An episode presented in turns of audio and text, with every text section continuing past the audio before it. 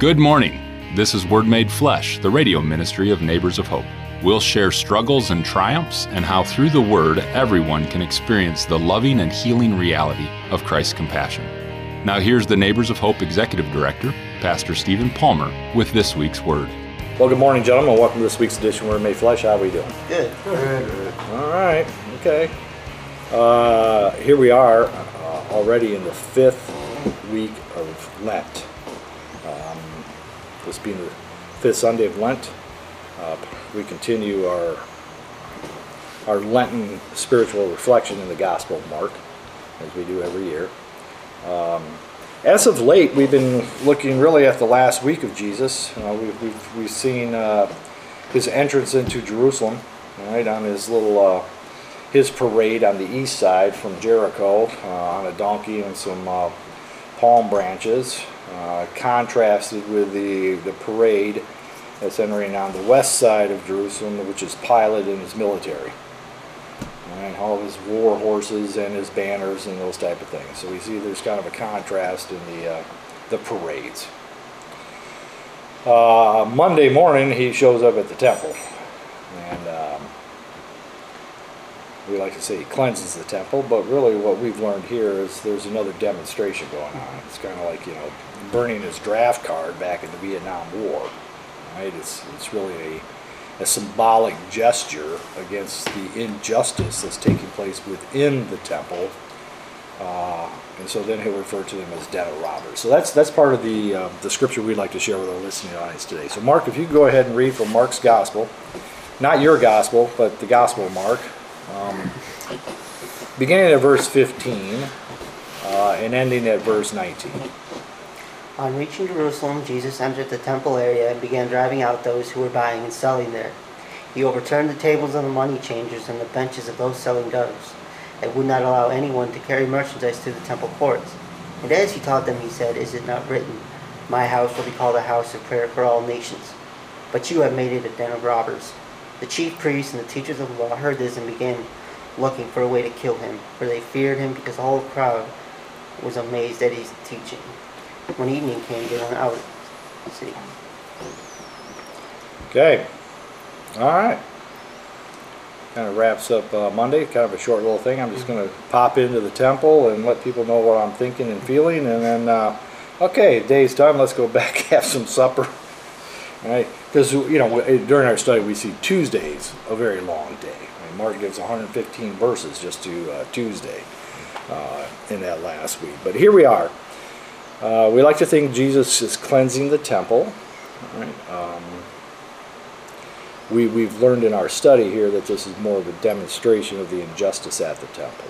All right, so would any of you care to kind of share with our listening audience maybe some of the things that you've learned or uh, new insights from further reflection, uh, things that matter uh, regarding the topic, and then we'll Uh, expound yeah, from there. um, you know, uh, for my time spent in the Life Change program, you would, on, on many occasions, highlight instances in the Bible where, where God, um, God refuses worship because there was not just also justice being practiced, looking after the orphans and the widows, and um, it, it's like having a cake and eating it. might be a nice place for me to interject just to keep our listening audience all Right? Um, so when Jesus was teaching and he says, all right, is it not written? Well, what he's quoting is Jeremiah chapter 7, verse 11. All right? And if we were to go back and just briefly share with our listening audience a little bit about what that says, um, Jeremiah is saying, I mean, so God's speaking through Jeremiah 2, right? Israel. Here you are, trusting in deceptive words to no avail. You will steal, murder, commit adultery, swear falsely, make offerings to Baal, and go on after other gods that you have not known. And then come and stand before me in this house, which is called by my name, and say, We are safe. Only to go on doing all these abominations. Has this house, which is called by my name, become a den of robbers in your sight? You know, I too am watching, says the Lord. Now go to my place that was in Shiloh, where I made my name dwell at first, and see what I did to it for the wickedness of my people Israel. Right? And historically, if we look back at Shiloh, basically what God says, uh, you know, I'm going to destroy the place that you say I live. I'm going to destroy God. God says, I'm going to destroy God's house because you're not practicing justice. All right. Um, I think earlier when we were studying this, we looked at uh, uh, uh, Micah and Isaiah and even Amos. I know Mark Amos kind of stuck with you. Um, or the odds you have that pulled up on your. Oh, you have it. All right. You want to go ahead and read that for us? You read uh, uh, I would just, just maybe 21 through 24, okay. chapter I- 5. I hate, I despise your religious feasts. I cannot stand your assemblies. Even though you bring me burnt offerings and grain offerings, I will not accept them. Though you bring choice fellowship offerings, I will have no regard for them. Away with the noise of your songs. I will not listen to the music of your harps. But let justice roll on like a river, righteousness like a never failing stream. Okay. Uh, before we went on the air, Mark was reading that and he says, uh, Boy, God's really mad at Amos. yeah. All right. I, uh, throughout the Bible, we see God as a God of justice. All right. And uh, if we were to read some of those others, and we don't really have the time uh, for that right now, but uh, within the prophets, a lot of the prophets are really speaking against Israel and uh, Jerusalem and, and things of that because they're not practicing justice. All right, and so if you don't start practicing justice, then, right, the proposition if then, then God even says he will destroy his own house, the temple. All right, this is the context of which Jesus, right, is finding familiarity with when he enters the temple in Jerusalem on Monday, four days before he's executed. All right. So that's why I say it's somewhat of a demonstration that he's putting on, as opposed to cleansing it. He's obviously not anti-money change. I mean, they had to change exchange currency to go in there. He understands that 600,000 pilgrims are probably coming on Jerusalem for this uh, Passover holy time, and not all those peasants traveling are going to bring their sacrificial animals with them. So selling animals there is permitted. You know, those type of things. So it's not that as much as really demonstrating that you who are practicing injustice, you are hiding out in the temple thinking you're safe. Just like Jeremiah said, just like Amos said, just like Micah said, just like Isaiah said. That makes you've turned the temple, this house of prayer, into a, a hideout. Not that the not that the injustices are taking place per se there, right? But you hide there thinking you're safe in God's name. And here it is, the Son of God shows up going, no. And we'll see later, right? Later uh, uh, at the end of Tuesday, when they're leaving the temple after this long day there Tuesday, you know, that's when, when Peter says to Jesus, look at the size of some of these stones of this building. And we are talking some pretty large stones. We're talking things that are like 60 feet long, you know, 9 feet high, 8 feet wide. That's a huge stone. That's one stone. And Jesus' response was what? Not one of these would be left standing. All right, I mean, he's calling out that, yeah, here I am, the Son of God, God incarnated, and I'm telling you, without the practice of justice, your songs, your dance, right? Uh, your festivals, your sacrifices, they're a stench to my nostrils.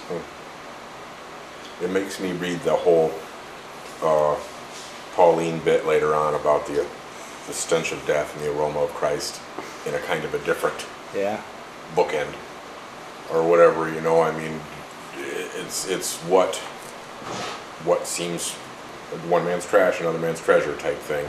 Um, you know, I mean, what is a clanging, what's a clanging sound in God's ears, or what's pleasing to Him, or whatever. What we're doing versus, in like like Jesus does right in this story is you know I mean cuts right to the kind of the heart note of it or whatever. Um,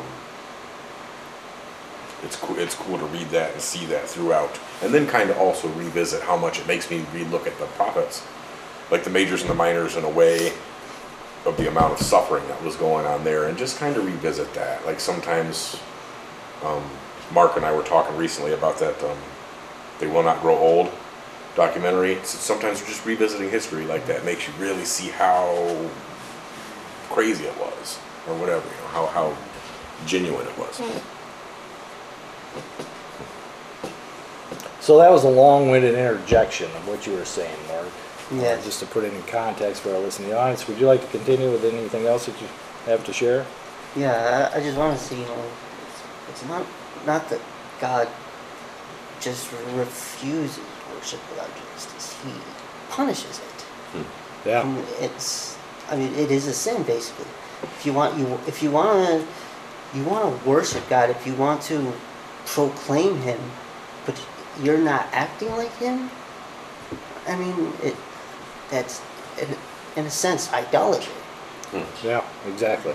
It's you want to push your own on this false character on God. That's that's a blatant violation of the first commandment. I think. It is. It is. I, idolatry really is what it's about. I mean, nowhere in the Bible does God say, okay, I'll accept your worship if you don't practice justice. That's nowhere in the Bible. But there are plenty of times He says, I will reject your worship if you do not practice justice. So practicing justice is a form of our worship, particularly when you come back to Paul. You know that uh, when we, we render uh, in, in Romans chapter 12, right? It's really our service under God daily, and our service under God ought to be in a form of practicing justice. You know, where there where there are wrongs, and wrongs measured against what the intention of God is, then they those need to be rectified. And you look at the life of Christ. I mean, that's really what we see him doing throughout the entirety of his ministry. You know, it's wrong that people are going hungry. It's wrong in this community that there are people homeless, and Isaiah speaks about the homeless, right? Um, you know, it, it's it's wrong that people are so wounded that uh, things like um, um, crack cocaine, uh, heroin, alcohol is really a balm to their pain. That's not what God was looking for. All right. Um, so there's all kinds of sufferings taking place, and it's not all economic injustice either. All right? Um, anybody else have anything they want to reflect on? I think like every look at there's this, this idea of like he's pointing out that division. It's me versus you, and pointing out their how they're exploiting the system, how they're exploiting. They're they're and they're calling out everybody else's issues and their problems and their sins, but they're exploiting the system so they can get around it for themselves. And then I think that's what we see today in a lot of ways. It's I do it. Uh, I follow these rules. I do these things. I go to church and I do this stuff. But and then turn around and point out the you know and these wrongdoings. But then turn around and you're pointing out these people that are committing crimes or doing drugs and a lot of and not truly helping with the injustice of fixing that problem, trying to solve that community problem. I mean, there's lots of people. don't get me wrong, I think there's a lot. There's a lot of people out there trying to help and they're trying to figure out how to do it. But I don't. There's not enough. Yeah, I mean, particularly when we know here at Neighbors of Hope, when it comes to issues like addiction, that's a social responsibility. Yeah. Uh, that's that's much broader than just the individual. All right, gentlemen, thank you very much for your uh, insights and sharing this morning on this edition of Word Made Flesh. Until we meet again, may God's grace, peace, love, and joy be with you always. Thank you for listening to Word Made Flesh. Neighbors of Hope brings people hope through a comprehensive suite of Christ centered programs that include the men's ministry, Blessings and More resale store, our Third Day Farm Project, Fishes and Loaves Food Pantry, and of course our radio ministry, Word Made Flesh. We're also in the process of establishing a women's and children's transitional housing program. Find out how you can become a neighbor of hope at neighborsofhope.com. And please join us again next Sunday morning for Word Made Flesh.